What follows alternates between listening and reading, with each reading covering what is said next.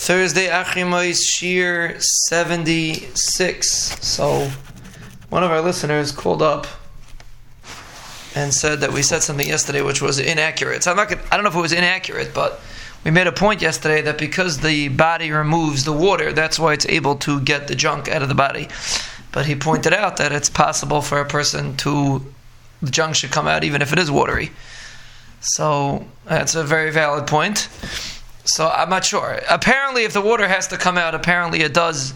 I, I believe that apparently, I'm not coming from any major research, but I would assume that if the water would stay in, it would not work. It would not operate the same as it's supposed to operate, and that's the reason why the water has to come out. That's the reason why the Banishlam set it up like that. And when a person is sick, that's why it doesn't, you know, Eh, then it's when it's watery, it's not working properly. That's a problem. It's not a good thing.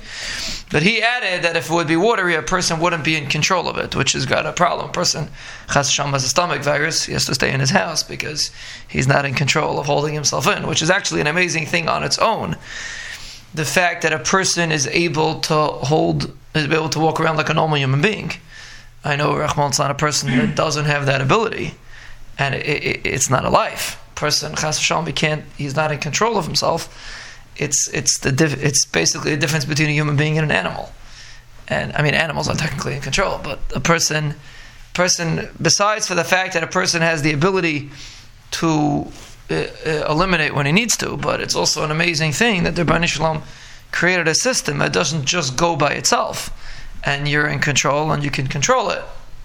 And that's that was our listener's point, which is a very valid point, that even if the purpose of getting rid of the water is that a person should be in control, a person would be very watery, it would be just like a mush, it would come right out. Wouldn't it be possible for a person to hold back? So whether it benefits the elimination itself or not, I don't know. I was assuming it does. I have to. One day we'll do better research. We'll find out. I haven't seen anyone that says that, but I assume it's a better elimination. But without that, this our our listener pointed out that one person would be able to control himself if, it, if you would not get rid of the water.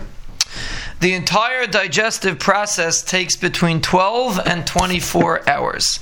So when you eat food today, it takes about 24 hours to go completely through your system. In the stomach, it's around 2 to 4 hours, which we people keep 6 hours for meat to milk. But in the stomach, it's b'erech between 2 and 4 hours. In the small intestines, it's between 1 and 5 hours. And in the large intestines, believe it or not, it's 12 hours. It's the longest. Large intestine moves everything slowly through it, to, I guess, to put everything together. And so that takes a longer time.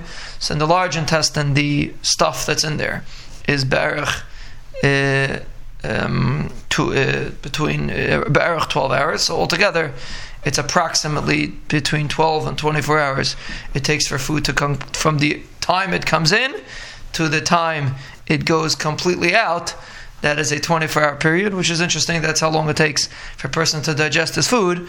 But basically, the g- gadlus that we have to understand from studying the digestive system from beginning to end, at least getting a little taste of it, is every time a person puts something in his mouth, how much of a complicated process it has to go through from beginning until the body uh, sifts through it and ultimately sends out the junk and uses the part that's supposed to be used the amount of time and the amount of chachma that goes into every aspect of the digestive process.